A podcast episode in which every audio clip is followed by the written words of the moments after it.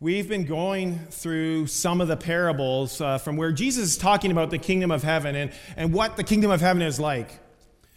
From previous messages, we, we look at the kingdom of heaven as something that is already present, but not fully present, not fully here. The kingdom of heaven involves God and, and God's people, and, and it's in God's place under God's rule. It is a kingdom where God is king he is in control. It's His kingdom. And we are citizens in His kingdom. And as citizens, we all have a role. The kingdom is on earth, and it includes the church. But it's not only the church. It includes our workplaces and our school places and our retirements and our homes and our governments. It includes our hobbies. God's kingdom expands all over in all areas of life. So, as mentioned, we've been reading the parables. But today I'm not reading a parable about the kingdom of heaven, but rather it's a story about the kingdom of heaven. And Mark shares in his gospel about the kingdom of heaven from Mark uh, 10, verses 13 to 16. And this is a passage in which Jesus is calling the little children to him, and Jesus blesses them. And it's about the role of children and adults in the kingdom. It's about how we can receive the kingdom of heaven like a child would. And we have many children here today, and praise God. And when they're making sounds, praise God, because children are just being children, so no worries. The context of this passage is Jesus talking to people in Jericho, and Jesus has been sharing about the upcoming death and resurrection. And in fact, this encounter with the children and uh, the disciples is about eight to ten days away from Jesus' crucifixion on the cross.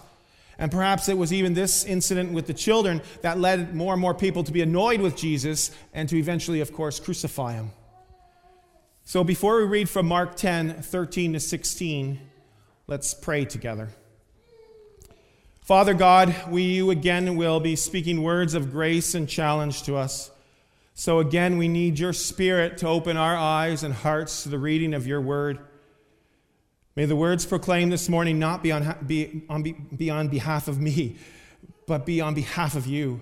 And the words that we hear, may, may they not be filtered about our idea of what your kingdom is, but your idea and how we can be open to your kingdom like a child.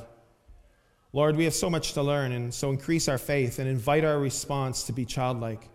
In Jesus' name we pray. Amen. Mark 10, verses 13 to 16. People were bringing little children to Jesus for him to place his hands on them, but the disciples rebuked them. And when Jesus saw this, he was indignant, and he said to them, Let the little children come to me, and do not hinder them, for the kingdom of God belongs to such as these. Truly, I tell you, anyone who will not receive the kingdom of God like a little child will never enter it. And he took the children in his arms, placed his hands on them, and he blessed them. This is the word of the Lord. Thanks be to God. So there's some boys and girls who are here this morning and others who are listening online, of course. And I'm going to assume that most of you are probably familiar with a 1964 book titled Charlie and the Chocolate Factory. Uh, puzzled looks. 1964 goes a little too, too far back. Okay, well, how about 15 years ago, 2005, the movie of the same name? No, no, probably not. Still too old. Well, I'm going to share this little story with you about the book and the movie. Willy Wonka is an owner of a large chocolate factory, and he was looked at as sort of this strange character. And Wonka launches a worldwide contest and frenzy when he inserts five golden tickets into his famous Wonka chocolate bars. Everybody around the world was looking for these, cho- uh, these tickets, and they were buying chocolate bars to find a ticket. And when five people each found a ticket, it gave the ticket owner a chance to tour the chocolate factory and win a lifetime supply of chocolate. Well, wouldn't you know it? Five children found the ticket, and they came along with a parent to the factory for the tour. And as the day passes, each of the children falls prey to his or her own selfishness and greed, except for this one child named Charlie.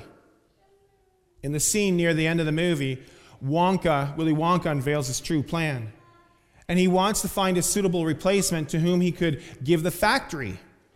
Willy sees that Charlie is a decent, unselfish fellow and a good character. So Willy Wonka asks Charlie, How do you like the chocolate factory, Charlie? Charlie replies, I think it's the most wonderful place in the whole world.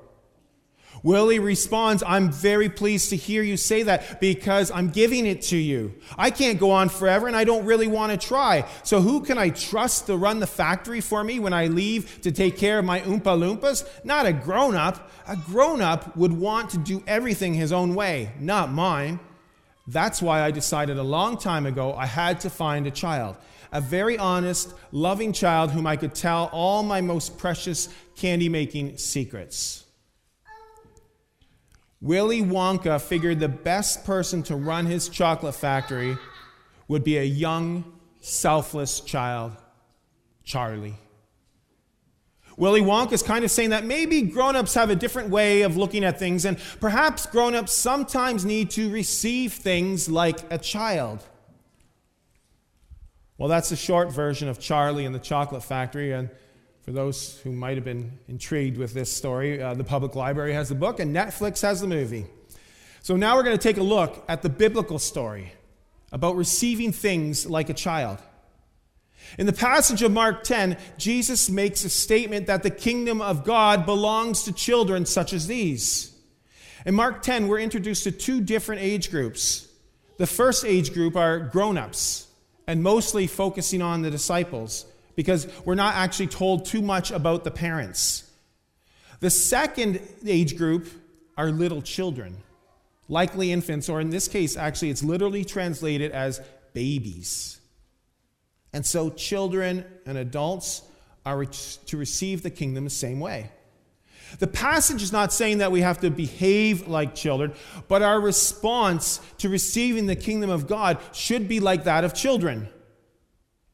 So, this morning, based on this passage, we're going to look at two principles. Jesus is calling us to love children like Jesus does, and Jesus is calling us to love Jesus as children do. Well, let's first talk about loving children like Jesus does. We're going to go back a couple thousand years because during this ancient time period, uh, the mainstream Greek and Romans only regarded children for carrying on the family name. They didn't view children with great respect. They regarded children with little esteem. There was a papyrus that was found about 1 BC that had a statement on it between a father and, his, and the expecting mother that if it was a male child, let him live. If it was a female child, cast it out. Horrific what was going on. Among the Greeks and Romans, children were regarded as unimportant. And it seems Jesus' disciples were taking on this cultural mental model they didn't welcome the little children by any means. The disciples thought it was ridiculous to, for the parents to bring the children to Jesus to be blessed. And they rebuked the parents. They were not being representative of what Jesus taught. The disciples acted like bouncers protecting Jesus from babies. They were bouncing the babies in the wrong way. Jesus had a completely different view of children. And he said that all the blessings belong to the children as well as adults. And the disciples must not have listened to Jesus just days before. They had a similar discussion. Mark 9, verse 37, Jesus said that whoever welcomes one of these little children in my name welcomes me, and whoever welcomes me does not welcome does not welcome me, rather, let me say that over. And whoever welcomes me does not welcome me, but the one who sent me. So Jesus became indignant. he became indignant with the disciples and their behavior with the children. The children were important to Jesus. The disciples were thinking that the children should grow up before they're brought to Jesus. Jesus shouldn't be bothered with these drooling and potentially screaming infants. Wait till they just grow up a little more, and, and then maybe Jesus is going to have time for them. Or maybe they thought it was disrespectful or, or irreverent to bring such babies into the presence of Jesus. I think maybe sometimes we have similar sentiments, right? I think we have to rid ourselves of the phrase that children are to be seen and not heard, and especially in the worship space. Since the start of COVID, we continue to be without Sunday school dismissal and nursery. And, and some families are staying home on account of it, and I get it. My hat's off to you families at this time, young families. It's hard to be here. It's probably even hard to be at home, but it's probably a little easier than here. But maybe as a church family, instead of trying to figure out a new normal for nursery and, or Sunday school, we have to try to figure out a new normal for our worship services, having intergenerational worship at its best. What does it mean for children to stay in the church, to bring their toys to the church? What does it mean for children to make noise in the church and just extend, we just extend our grace? And maybe miss even hearing some words from the pastor. Or maybe the pastor just has to be simply okay with repeating some things over and over again. Well, let's be real, most pastors do repeat things over and over again in their sermon. Love children like Jesus loves children. It's great to see children, parents bringing children forward for through God's grace and faithfulness for baptism. It's, it's great to see children participate in the Lord's Supper, and they all participate in different ways. God's blessings, His faithfulness, and grace are for all ages. The blessings of grace are covenantal promises for even people who do not fully understand everything of the kingdom. The blessings of baptism are for children, and they don't even understand. We were reminded of that again this morning. So maybe perhaps we have to be more embracing in other areas of worship as well. We're called to love children like Jesus loves children. And it's not only in worship, at home, praying together, teaching, discipling, showing God's love and sharing God's love to our children at all times. And so Jesus wanted to place his hands on them. He wanted to bless them. And it wasn't just this group blessing or, or blessing given when people sneeze. This is an intimate and a compassionate blessing. And he did this one by one. His love and his grace for the children was so evident. Jesus loves the little children. Jesus loves me. This I know, for the Bible tells me so. The second principle in this passage is how do we love Jesus as children? Jesus calls us to be part of his kingdom and to receive his kingdom like a child. So, what does like a child mean? Notice that this passage says that people were bringing little children. This indicates a, a dependence. They were bringing their little children. Infants are dependent. A baby can't tie shoes, can't put him or herself to bed, can't feed themselves, can't go to the bathroom themselves. There's such a strong dependence on the parents. When you think about it, in nature, many mammals begin to walk very soon after their birth. Reptiles and fish begin to swim after their birth. Birds are pushed out of the nest to fly soon after they're hatched. Yet baby humans do not start to roll around until about six months. And then they slowly begin to crawl. And then the walking may start as early as 10 months, but it might go on to 18 months or even longer. And even after that point, the child still does not become independent for some years. And years and years. You get it. Babies absolutely, undeniably depend on the parents. They depend on parents for protection, for physical nourishment, for spiritual nourishment. And when babies are baptized, they need the parents to bring them forward. And, and then parents commit to, to a response of God's grace for their child. And the congregation commits as well. We commit, all of us, to bringing the child up, knowing the Lord. They are dependent on the church. Again, this passage notes that the disciples that Jesus was indignant at the disciples. And many, maybe the babies were crying or spitting up. And the disciples didn't appreciate that. Another characteristic of babies is that they lack pride.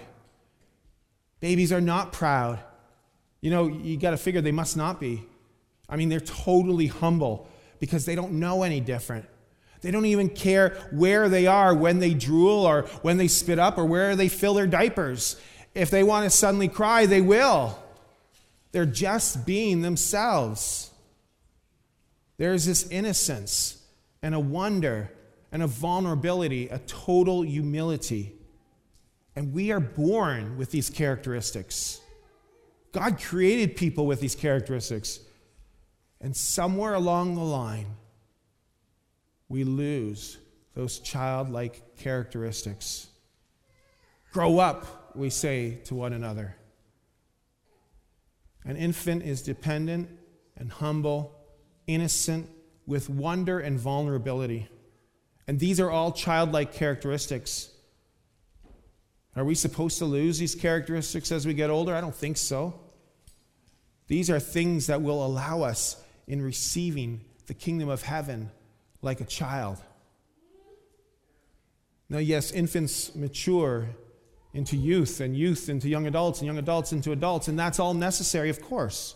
And that happens emotionally, mentally, and physically. And it should happen spiritually as well. In Hebrews 5:13 we read that we cannot stay on spiritual milk. We have to mature to solid food. And this is speaking about God's word and his truth. It's speaking that our faith needs to grow. And we are to receive the kingdom of heaven as dependent on our heavenly Father, humble, innocent, with wonder and vulnerability. People, we need to be dependent on our Lord and Savior, on Jesus. We need to be open to Jesus taking us places where we might not thought we would have gone. We also need to recognize that we are in need of help. We are told that we are followers of Jesus, that we are his sons and daughters, and as followers of Jesus, we must receive the kingdom of God like a baby. But yet, as adults, we often think that, you know, we can help ourselves, we can do things on our own, and we sometimes even think that when it comes to our salvation and our faith. But people of God, we are dependent on Jesus Christ. We need help from Jesus. And Jesus is the only one that can save us through his once and for all sacrifice on the cross. So people receive his gift of forgiveness, receive his gift of salvation, receive his grace, receive his kingdom like a child. So, this baptism, or rather, this passage, it's not talking specifically about infant baptism. But the principles in this passage can be extended to infant baptism because God's grace is exhibited and overflowed through baptism. God blesses his children. They are welcomed into his kingdom. The baby doesn't have an understanding at all of the promises of Jesus or even an understanding of what the kingdom of God is all about. They're totally dependent. And we too are totally dependent on the amazing grace and unconditional love of Jesus Christ. So let's admit that we don't fully understand all there is about the kingdom. And some things don't even make sense to us. And we simply cannot fathom or grasp the full content, concept of, of God's amazing grace. But there are times we simply must have faith and just accept the wonderful promises and wonderful blessings that Christ has to offer each of us and to our children and our children's children and their children. So we are called to trust and be completely dependent on Jesus and His grace and His love. So may this passage prompt us to wonder about God and wonder even more about his kingdom. And may it prompt us to so that we will respond in obedience to Jesus, loving Jesus, loving his children, loving one another, and receiving his kingdom like a child. Maturing in our faith and working in his kingdom, sharing the good news of God's amazing grace with, through Jesus with others. Amen. Let us pray.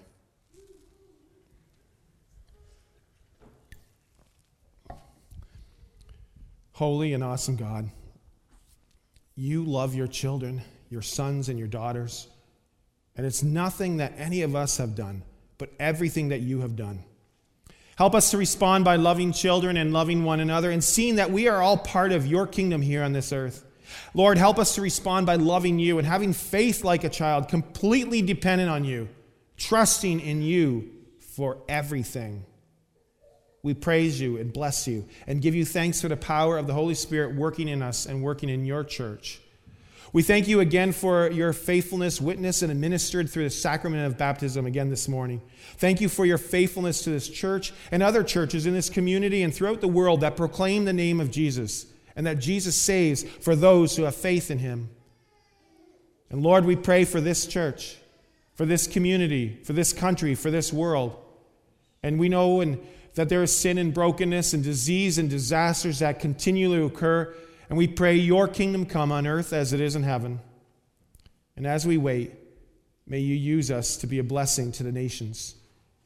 We pray that COVID 19 will come to an end and that restrictions can be lifted. We pray for those who have lost loved ones or livelihoods on account of COVID or other diseases. And may your presence be made known to all people. And may we never forget that despite the chaos in this world, that you are in control and you are making all things new and we look forward to the day in which Jesus returns. We bless you and praise you for your Son, Jesus Christ, who, despite all our sins, went to the cross and through that once and for all sacrifice brought salvation and forgiveness of all our sins. We thank you, we praise you, we respond in obedience to you. Hear our prayers in Jesus' name. Amen.